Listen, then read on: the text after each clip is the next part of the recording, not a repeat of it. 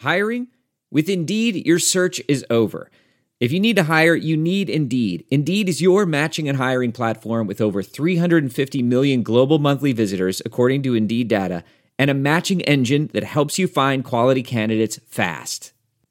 Ditch the busy work. Use Indeed for scheduling, screening, and messaging so you can connect with candidates faster. Listeners of this show will get a $75 sponsored job credit to get your jobs more visibility at Indeed.com slash match.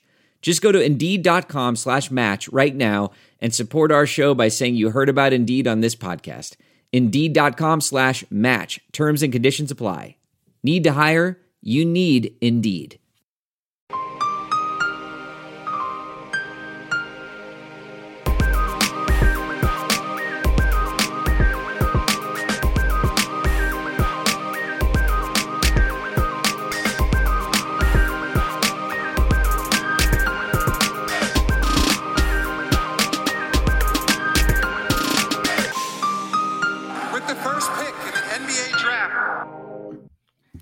Hello and welcome to the Prep to Pro NBA Draft Podcast. Uh, I am Max Carlin. I'm joined, as always, now by Jake Rosen. Jake, how are you doing? I'm doing well, Max. How are you? Uh, I'm all right. Uh, we're going to continue with uh, the wing episodes that we are doing. Um, so let's get into it. Yeah, I also I think this is a pretty good segue into the 3 and D type of wing because I think the avenue where we are seeing a lot of these guys add that baseline level of skill is catch and shoot three pointers. I mean, we've seen a lot of dudes make pretty drastic shooting improvements over the course of their NBA career.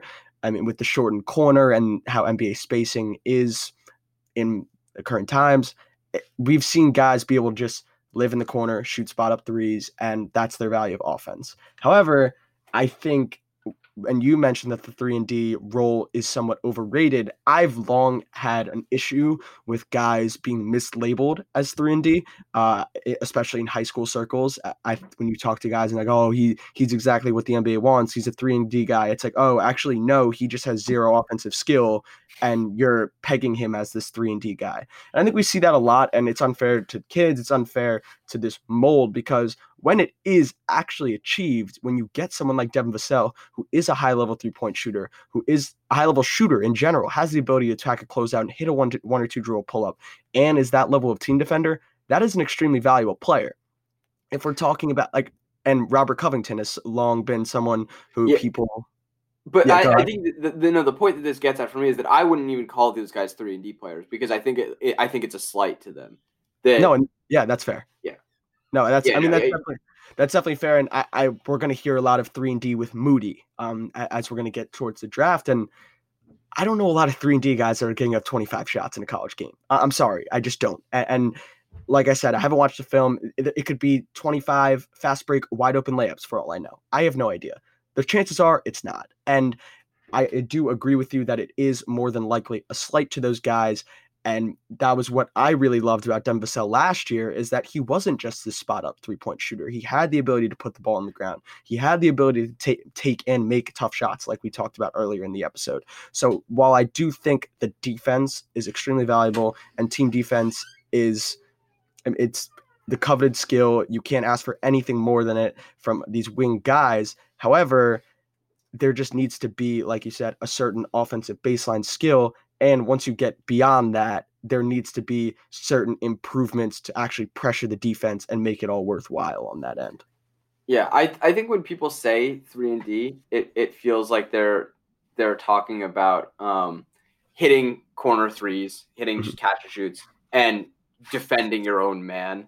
Um, and I think that that's not a particularly valuable uh, commodity. That you know, if you're doing that, you're you're probably not a, you're not a valuable offensive player, and you're probably not adding much value in defense. And I think it's it. These guys are, are I think, billed as as sort of the the uh, lineup versatility, uh, team building trump cards that we've been talking about. But I think that they really aren't. Like they don't they don't hinder you that much. But they're not these great ceiling raisers that the glue guys are. They're you know they can just exist and they're fine to have. And there's definitely some value in that. Like and i think that the, there are there are plenty of guys that you can pick out you know as as sort of early to mid second rounders every year that are like that where they're you know they're solid shooters but they're probably more stationary shooters. They're fine defenders but you know that means uh doing most of what you're tasked with as a team defender and not getting toasted on the ball. Um but you're not really adding that much value in any in any capacity. And that doesn't mean that these that these guys shouldn't, you know, are are, are undesirable. And, and in fact, in fact, they're they're somewhat desirable because this is kind of this is I think how you should be filling out your bench maybe with with these guys that don't necessarily take much away, but they're really not adding much either. Like they they they can maybe you know they they can allow you to fill out a lineup but they're not what you're building a lineup around. They're not raising the ceiling of a lineup. They're just kind of there. Um, mm. And I think that that's that's probably it's probably overstated how valuable it is to be a guy who like re- reliably won't get toasted and can can fulfill most team defense responsibilities and hit corner threes. Um, that I don't think that's some major ceiling raiser. You know that that's a fine play. I also shooting stationary catch and shoot threes, man, it's probably not enough anymore. Uh, I mean, no, that's that's where I'm at, and we've seen this, and I've been very adamant, especially in this draft cycle, of kind of, you know, at all costs, telling people, screaming from the rooftops that the NBA is not what some people will go on Twitter and say it is. It is not a pick and roll where you have three people waiting for a catch and shoot three. That's not what it is. You're going to get run off the line. You're going to be forced to make decisions. This is the National Basketball Association. These are 30 of the smartest coaching staffs in the entire world. They're watching film, they're scouting, they know what you're good at, they know what you're bad at we see it in the regular season and it only ta- it's on steroids in the playoffs uh, in terms of scheme and what they're going to force you into what you're not comfortable doing.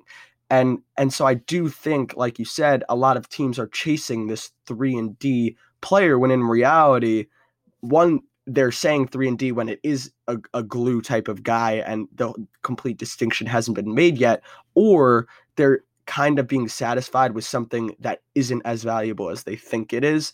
Um, a prospect that kind of is interesting in this mold and who I tweeted about last night. I watched a, a good amount of Kansas this year, and Ochai Agbaji has pretty much he, he stood out to me. I think he's been pretty interesting this year, and I think he's someone who's going to get the typical oh he's just a three and D guard, a three and D wing from a Power Five school, blue blood, so he'll get his looks. But in reality, he's shooting off movement, he's attacking closeouts, he's hitting step backs, and he's offering that next level of versatility. That while it is an incremental jump and it is one just little micro skill, that goes ways beyond what people imagine in the NBA in terms of actual impact in your role and your ultimate ceiling as an individual and for your team. The ability to put the ball on the ground and make a secondary move to get to your spot, the ability to put the ball on the ground, make a read, and hit a swing pass. Like those are the kinds of guys that you're looking for.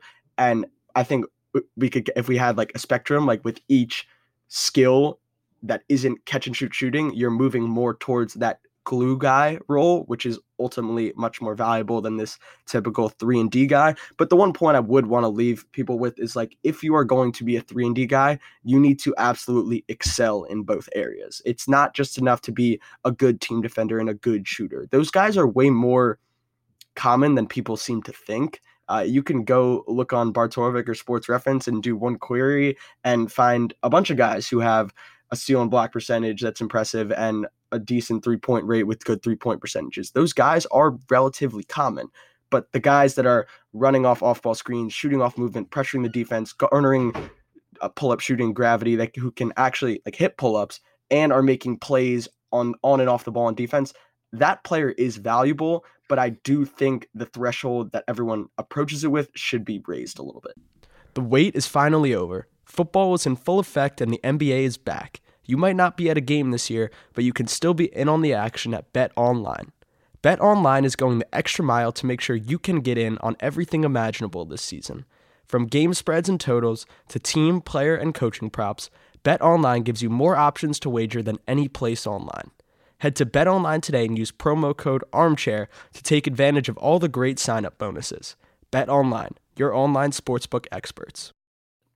Yeah, the the guys who have much more developed offensive skill um, are the ones who are valuable. Or, or I mean, the other way around. That if you have that that baseline of offensive competency and are a team defense ace, then that works too. But like when when you're this person who is who is well rounded, who has on ball defensive impact, team defensive impact, and this offensive versatility as a shooter, then you're Isaiah Joe. Like then you're a very valuable prospect. Um, so you know, I think that that's a that's a, a very distinct thing. Um, where whereas like if if you're truly truly just a stationary catch and shoot guys guy, and there are some of those guys in the NBA, there are some good ones. It just takes I think a very specialized context to actually be particularly valuable or viable even like it you you kind of need to be in like a Houston Harden situation where you really are kind of a lot of the time going to be stationary shooting catch and shoots. And even then, you need to be a lot better at the stationary catch and shoots that I think people think you have to be because being like a you know a league average guy on those shots, I you know I, I don't know. I'm I would pass on those type of guys, and I'm sure you would too, more than I think most people would anticipate. It is kind of what I'm getting at. Yeah, and the, and I think that those are the guys that that don't stick with teams. That that you know sometimes fan bases are excited about about these acquisitions because they'll they'll look at you know basketball reference and see that a guy gets up like five three point attempts per 100 and shoots 35 percent on them is, and is six six. But there's a lot more to being a a viable uh, NBA player than that, and there's a lot more that goes into being a, a very valuable uh, NBA player yeah, I mean, if I can just say one thing, if you're planning on listening to this podcast, the foreseeable future, the one point you will always leave with is basketball reference and sports reference. Do not tell the story. Turn on the film. we will preach that until my mic is broken. Yes, um, always watch basketball. that is, I well, for, it's just much more enjoyable than it is more enjoyable at stat queries, but also it's gener- it's generally helpful in in evaluating prospects to to watch them. Um, all right, should we move on to to the slasher? Yeah, I so I'm intrigued by the slasher. Um, as someone who I think probably values shooting more than most people, I've sort of adjusted my philosophy and noticed that a six seven guy who is drawing rim pressure consistently is valuable, and that matters. And uh, Keldon Johnson is someone that I was probably lower again. I was not so deep into the weeds back then, but Keldon Johnson is someone I liked in high school did not like at Kentucky, and is absolutely killing it in the NBA right now. And granted, if you're a wing with great physical tools and you need to shore up some skill things and some things mentally, San Antonio is pretty is a pretty good place to land. However, Keldon Johnson deserves all his credit. He's been awesome, so much fun to watch, and just very impactful. That he's when you watch the Spurs, like I said, like Keldon is always drawing multiple defenders, putting pressure, drawing rotations, and while he isn't quite making the passes yet, the same windows that open, as we talked about, for these guys who are drawing defensive gravity from pull up shooting. That same thing happens when you're getting to the rim. I think Russell Westbrook is like a really big example of that. When Russ was at his peak and Russ was just getting to the rim, getting to the rim all, all the time, doing whatever he wants. The passing windows are just very easy, and it's much easier to capitalize on these rotations and the rim pressure when the defense is so out of whack. And that happens when you just get a straight line drive to the rim. So I, I'm definitely more open to this archetype than I probably would have been a year ago. However, I, I do think it's a very high bar to hit because we're talking about someone who is likely and again there's no the on off ball stuff we will like we know you know where we stand on that however usage per, usage percentage is a thing and it is real that some players have the ball more than others and if your skill set is being derived from your ability to get to the rim off the bounce and you're not really that adept at drawing closeouts because the defense is okay. You're a below average three point shooter. They're okay with leaving you out there. So, therefore, your, your slashing ability gets hindered a little bit. It's a tough line to toe, but I think this archetype is definitely more interesting than I probably gave it credit for in the past. Yeah, I think, again, it's a high bar to be viable in, in this in this mold but there are ways to succeed. I mean, you see see with Isaac Okoro early that that he's adding a ton of value as a cutter, not just for his own offense, but for you know he's because he's such an intelligent player, compromising the defense with his cuts to generate looks for other people.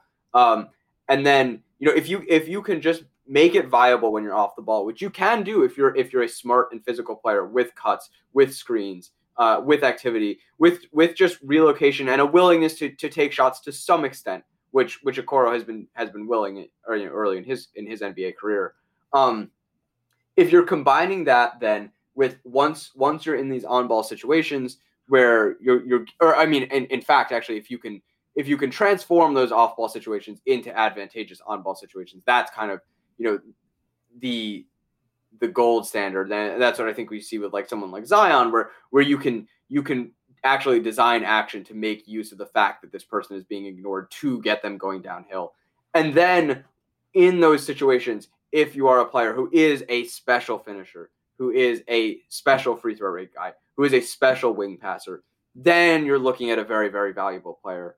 Um, one who who you know is not necessarily going to work in every lineup construction, who is not necessarily going to be your primary offensive engine, and who may be someone you have to go away from a little bit late in games.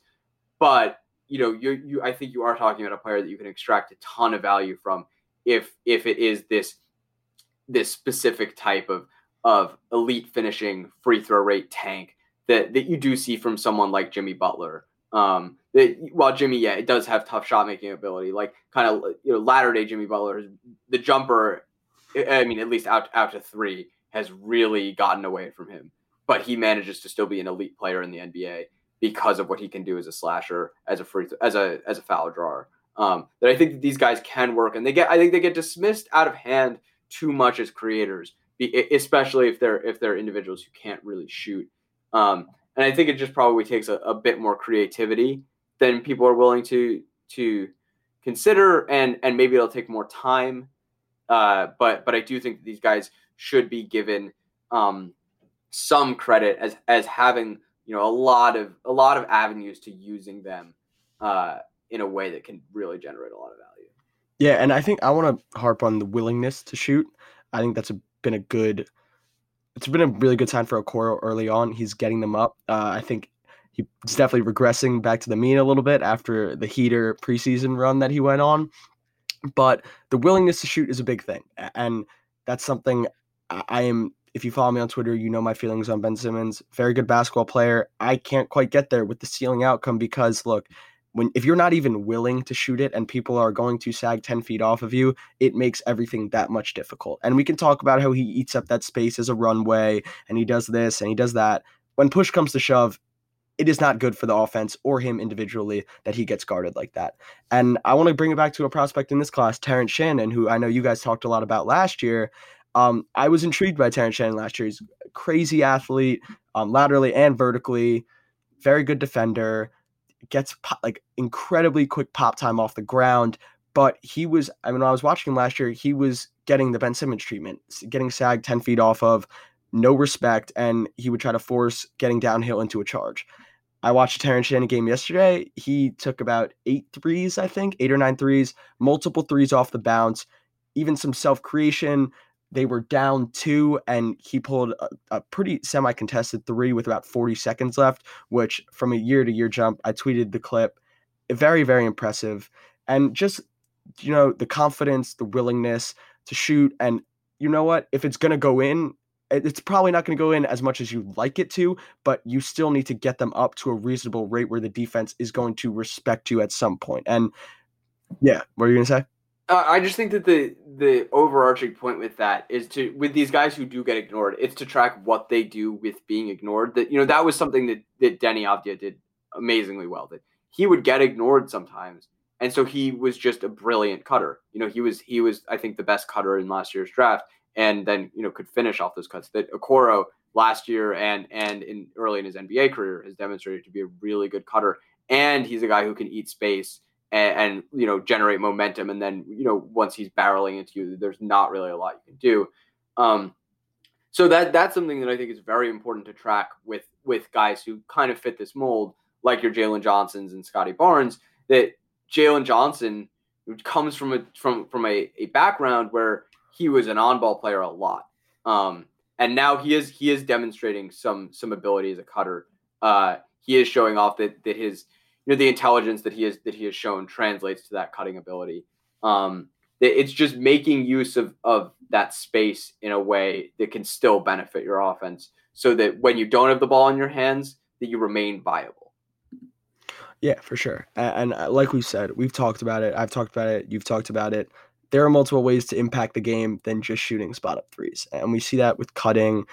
You know, cutting creates space. We it, it's contrarian. Um, it's you don't really think about it all the time, but when you watch, if someone's cutting, they're drawing multiple defenders, which forces a rotation, and then you can skip it around and find an open shooter. I'm not saying it's the best way to create offense, but it is a avenue to create offense, and that's what I, I think my biggest point with this like whole episode is to kind of open your mind up a little bit and like you said get creative. Think about ways where these guys can impact the game that doesn't just revolve around shooting catch and shoot threes and tagging the roll because there's so much more nuance to basketball and there's so much more nuance that these some of these wing prospects possess and can possess in later on in their careers when they develop and i think that part of it gets undersold a little bit and people are just so content with this basic 3 and d mold i have my guard he's going to go on the wing shoot threes and play good team defense and that's it when in reality like if you have a wing that can handle the ball and can get to the rim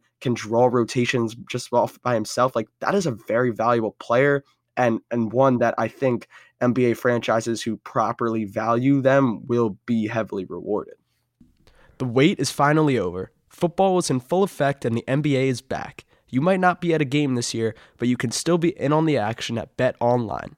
Bet Online is going the extra mile to make sure you can get in on everything imaginable this season. From game spreads and totals to team, player, and coaching props, Bet Online gives you more options to wager than any place online. Head to Bet Online today and use promo code ARMCHAIR to take advantage of all the great sign up bonuses. Bet Online your online sportsbook experts. Yeah, and and that's why we look for things like you know my my favorite players in the last couple of drafts, Grant Williams and Xavier Tillman. They do things like if they're standing in the corner and being ignored, and and you know their man is cheating way off, and you you essentially you have you have one guy really zoning up two players on the weak side. You know they're going and setting a, an impromptu pin in eh, or like a or maybe in some situations like effectively a hammer screen and then all of a sudden it's a wide open corner three for someone else it's it's turning these disadvantages into advantages by virtue of instincts intelligence um, willingness physicality um, you know timing. Timing is huge.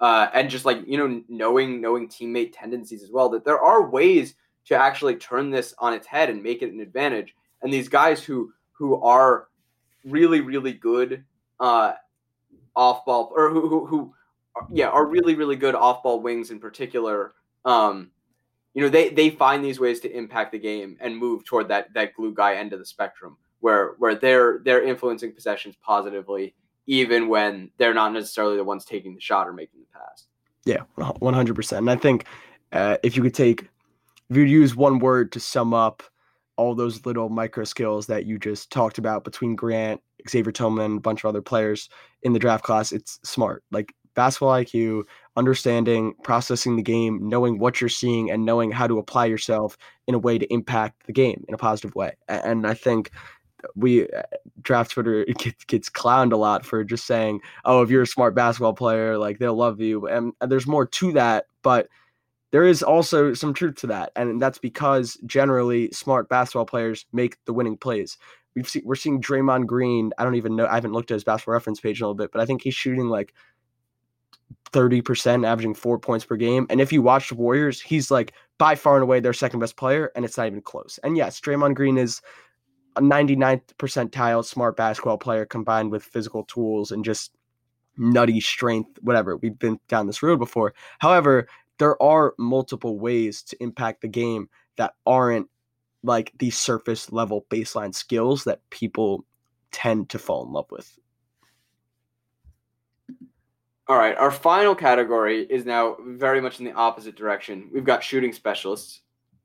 Um and I think this is another this is another area where these guys I think there there there's some false equivalency drawn between two really different players um, that make certain players get vastly overrated and certain vastly underrated. That I, I think that there's there's an assumption that everyone can do what JJ Redick does, and that's not the case. That most most human beings or very, very, very, very few human beings in the entire world can do what JJ Redick does. Like no one can square in the air like that and really sprint into shots like that. Like that that's insanely rare. No one can like there the number of people alive who could do what Duncan Robinson did last season is like, you know, single digits. Um you can't you can't just find a Duncan Robinson. They don't really exist.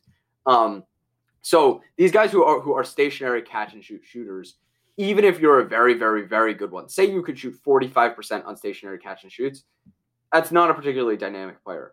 But once you're one of these guys who gets who starts to deal with shot versatility, where you can shoot off the move, if you're maybe one of these special guys who can really sprint into shots and square in the air, where you can run into shots from either direction, um, where you can shoot from range, that matters a lot. Like if you're spacing out to 30 instead of 24, that's a huge difference. Like it, it, ma- it makes you know it makes rotations and tags and stunts so much more difficult that it it you know not just is going to get you more open looks or cleaner looks it's the the the way that it opens up a, a team's offense is really you know very real. And i think that that you know that's something we've seen early with someone like Pey- peyton pritchard that he can space out to really really deep. And that was something that was there for him in college. But um you know that by being willing to use a guy in in that sort of role you actually do extract a lot of value beyond you know just a guy who stands in the corner and can shoot 45%. That's not really adding much. But the thing that makes these wing guys so interesting is that you know in contrast to someone someone like Pritchard who yes has that that dynamic spacing ability that when he's the guy rotating from the weak side he's doing nothing to impact a shot at the rim. Like a roll man is is unbothered by a six one guy who maybe is trying hard, but you know he's six one at the end of the day and, doesn't have a forty seven inch vertical. Um, the wing guys, if you're six seven and sturdily built, like some someone like Corey Kispert, even if you're not a crazy vertical athlete, even if you're you're fine laterally but not incredible, if you can just have generally solid positioning, you can start to make enough of an impact on these plays that you can start to impact shots at the rim enough. You can impact rolls on tags. Like you, if you're physical on a tag at six seven and built, you know you're gonna you're gonna prevent lobs you're to allow recovery and and and and uh, stop advantages. So be, combining truly dynamic shooting with pretty much just size and and like the slightest baseline of willingness and intelligence makes for a very very valuable player, which is something that we've seen from from Cam Johnson. Um, you know, it's it's it's uh, these guys don't come around every year. Like they're they're rare to get these guys that are six seven to six nine knockout versatile shooters and you know have that baseline level of willingness and confidence on defense. But when you can get these guys who actually satisfy all that, they're really really valuable. And again, I think those sort of ceiling raising players. Yeah, one hundred percent. I mean, someone who is if they can truly fulfill this. And look, you you aren't going to find a Duncan Robinson every year, and that is something I tweeted consistently throughout the NBA bubble and the NBA playoffs. Every time I saw an Aaron Nesmith, Duncan Robinson comparison, eh, you're not uh, you're chasing somewhat of an anomaly. Duncan Robinson, JJ Redick, those that is special like that is legit special skills that you're not going to just be able to pick up off the college landscape and apply in that role. It's just not going to be it's not going to be viable. However, Corey Kispert is a very high level shooter this year, and I don't think that should be taken for granted under or underestimated by any stretch of the imagination. When we're talking about shot versatility, range, as you said, mechanics are, are very clean, flawless, his great shot prep, just a very, very good shooter. And when you combine that with his six, six seven frame, he's stocky enough to hold up with some fours. Um, I think there's a lot to be intrigued with there. However, the point that I want to make, and this is not to like go against Kispert, it's more of something just to evaluate when you're looking for these shooters. It's really important to be sort of like I don't want to say overthink it, but you need to be very careful when you're splitting hairs with these shooters because it's not enough to sometimes just shoot 42%. It needs I need to know how you're getting there. What type of shots are you taking? Where are you taking them from? What does it How look many? like? How many? What does it look like against contests? There are a lot of things that go way beyond your raw percentage that could point to how valuable you are as a shooter. And someone like Isaiah Joe is a very good example there. If Isaiah Joe was taking the shots that most other shooters were shooting last year, I'm very confident he would have shot 42 or 43%. Instead, he's shooting off of full sprints, turning his body around, pulling from 30, just an absolutely ambitious shot profile and in the end, that drew some people away because they were turned off by his raw percentages. But in the end, if you actually turned on the film, you would see why they look like that and know that in the long term, that's much more beneficial for him as a prospect and for whatever team that drafts him. So, what I will say is, I'm a very big proponent of like the shooting specialist. I think they're very important. Um, I think like Joe Harris is going to kill it with with Brooklyn alongside Kevin Durant and Kyrie. Again, you're looking at someone who can be very impactful, can go on microwave heaters, but isn't going to need plays drawn up for them. You're not they're not going to take away on ball usage from your better creators. But and, and the key is if you can do that and maintain I'm not going to say like a positive impact, but like not be a disaster on defense and even do some good things every once in a while, even if it's just based on size alone, then you're talking about someone who is going to make an impact. And so I think that really does matter, but I would challenge people to really look at this player through a deeper lens than I think most people do because it's not as easy as, oh, you shot X percent, you're going to stick in the NBA. There's a lot more that goes into being a shooting specialist. Um, and I think people need to dig into that more.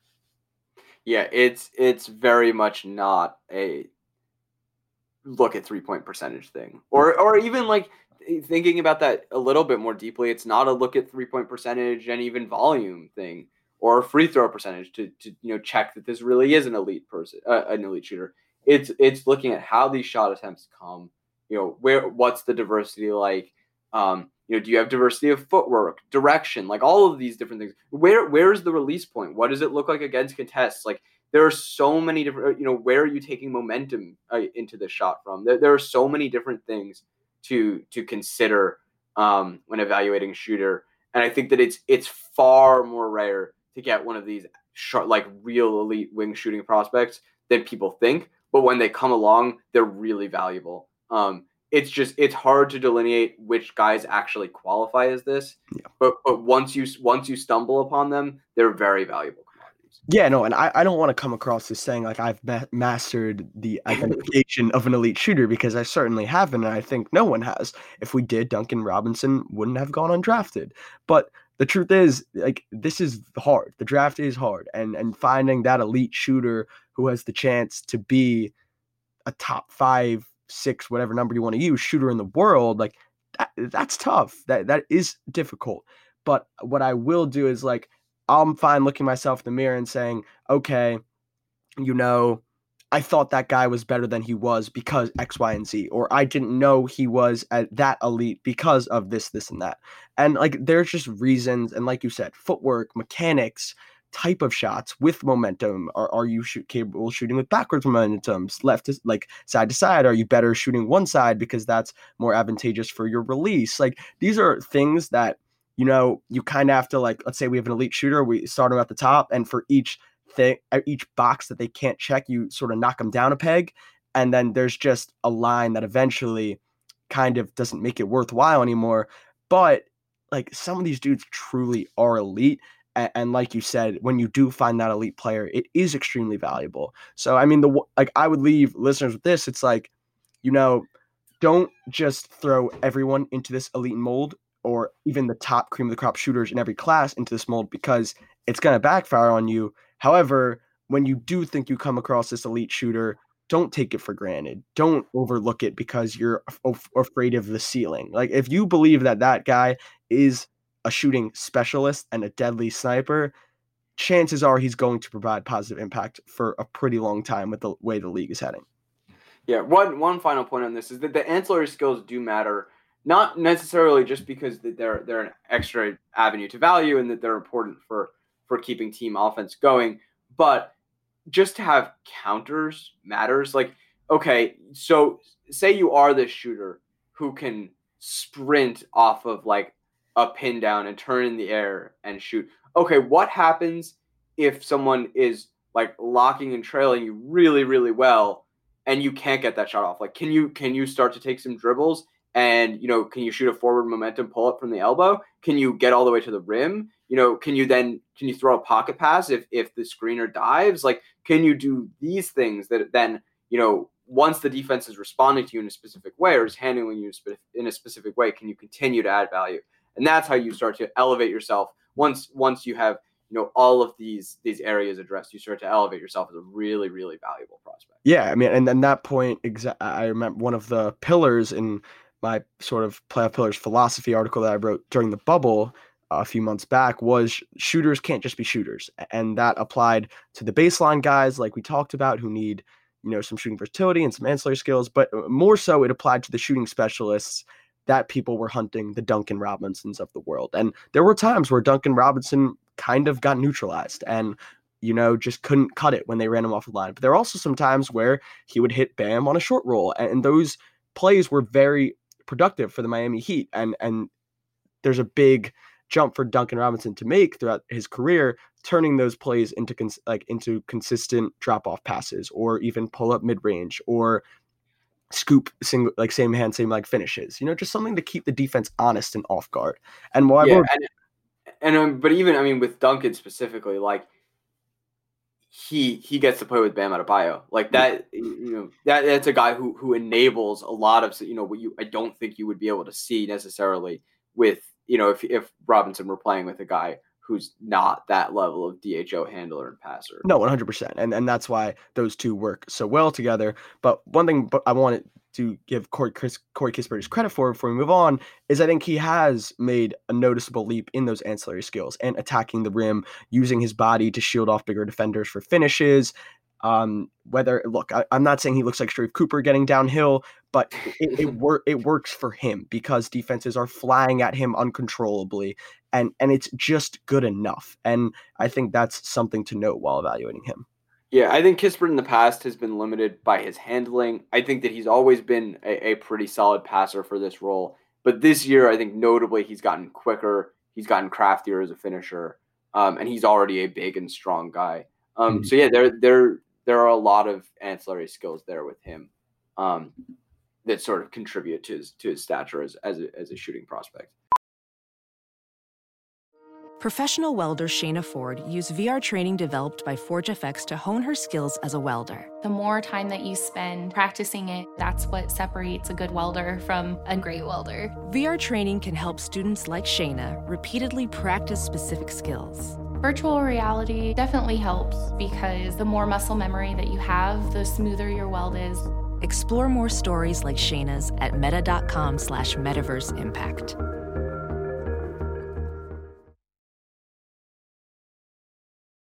As you write your life story, you're far from finished. Are you looking to close the book on your job? Maybe turn a page in your career? Be continued at the Georgetown University School of Continuing Studies. Our professional master's degrees and certificates are designed to meet you where you are and take you where you want to go. At Georgetown SCS, the learning never stops, and neither do you. Write your next chapter. Be continued at scs.georgetown.edu slash podcast. Um, all right, so big picture on wings. Um, obviously, the goal of building a team is first and foremost to get great players. Um, but it, but in all of these different roles, wings have access to these these avenues to impact that a lot of other players don't have, and that allow you to still extract the most possible value from other players. That you know you can you can change around these roles and you can accommodate lots of different good players. So I think that that broadly speaking, wings are are very important to getting the most out of everyone else because they they kind of they do have have access to these avenues of, of impact that that aren't there for smaller players that aren't there for for slower or less mobile players um, but they kind of are are that middle ground where they they really can do a lot of different yeah, and I think that was sort of the idea behind even doing this and diving this deep into, you know, the different types of wings. Where can they bring value? Where are they losing value? And you know, from not only from a team building perspective, but ultimately when you look at the league right now, like at the end of the day, size and skill is the most valuable combination you can have.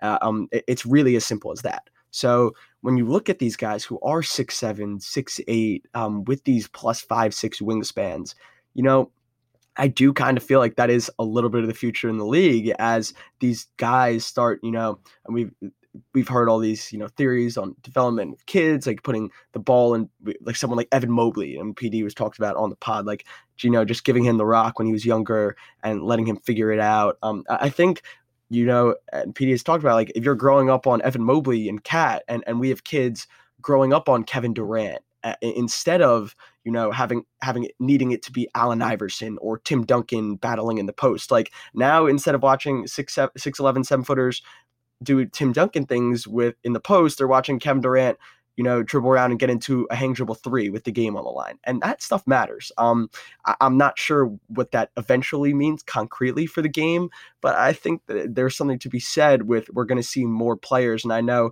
you know, just watching a lot of high school basketball, the 2021 high school class, which would be the 2022 draft class, is very heavy on wings. Um, there aren't a lot of point guards in that class that even I would go for. And if you know me, you know how much I enjoy a quick small guard who can bend the defense. But I think this podcast is going to be really fun and interesting to revisit while we're evaluating that class because there are a lot of wings and they excel in some areas and they're hindered, like I said, they're hindered in others. But overall, the point we want to leave you with is that size and skill is the most valuable thing you can have in basketball. It provides you with the most lineup versatility you know it allows you to do whatever you want on the court and finding these guys and valuing them at the proper you know draft slot it, it means something. Yep. All right. So next um i think we're going to retire catching eye with with mm-hmm. ben's retirement from the podcast. Uh and from now on we're going to have spotlight skill in equally poorly named segment. Uh, I, I, I, can be blamed for both of those. Um, it, it, has a little bit of uh, of a flow to it, honestly. it's it's better than than catching eye probably, but it's not it's not great. But you know what? My my one moment of brilliance was coming up with prep to pro. So um, take you know, your victory. I, I, I, I exhausted my my clever naming schemes for basketball podcasts. Uh, so uh, Jake, do you want to do your spotlight skill person? Yeah. Um. So I'll start off. Kind of. It only feels right in honor of Ben. Uh, we are going to talk about his beloved prospect, Jaden Springer. Um, Jaden Springer has very much been impressive over the past couple games with his playmaking, especially. That's what I've been impressed about. Using that handle and unique size and and movement ability to dive in and you know just dice up defenses. And not only is he's not settling for those, you know, two foot, three foot jump shots anymore, but instead getting all the way to the rim, drawing help. He's made some drop off passes. He's made some skip passes to the opposite corner. Had one really good pass that I saw multiple times clipped on the timeline, which was good. Uh, he kind of drove to the baseline.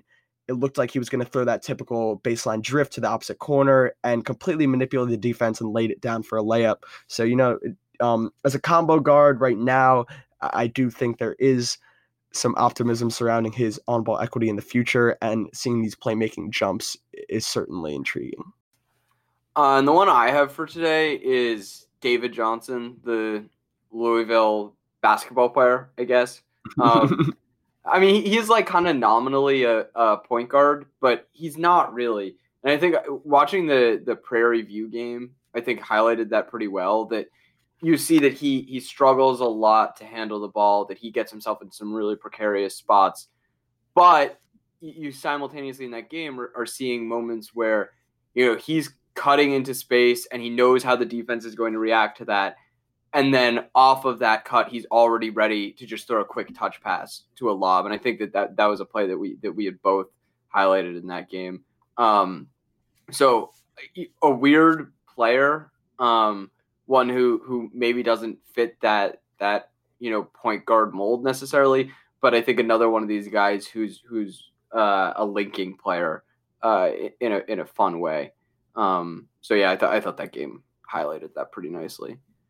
Yeah, I mean David. Jo- well, I no, was just gonna go say, like, um, this piece I wrote on processing speed, where I kind of broke down some facets where you could identify that said concept within the context of film and I mean, David Johnson was a very big inspiration for that. Just um, especially for the off ball ones. A lot of the examples I used were off the ball because most guys aren't getting the opportunity to kind of bend the defense on their own and manipulate like someone like a Cade or someone like Sharife. Um, most of the time, it's in these off-ball roles where it's condensed, and you really have to watch closely and, uh, and evaluate which each and extrapolate which each little thing means. And I think David Johnson's a perfect example of that. Uh, that game was awesome.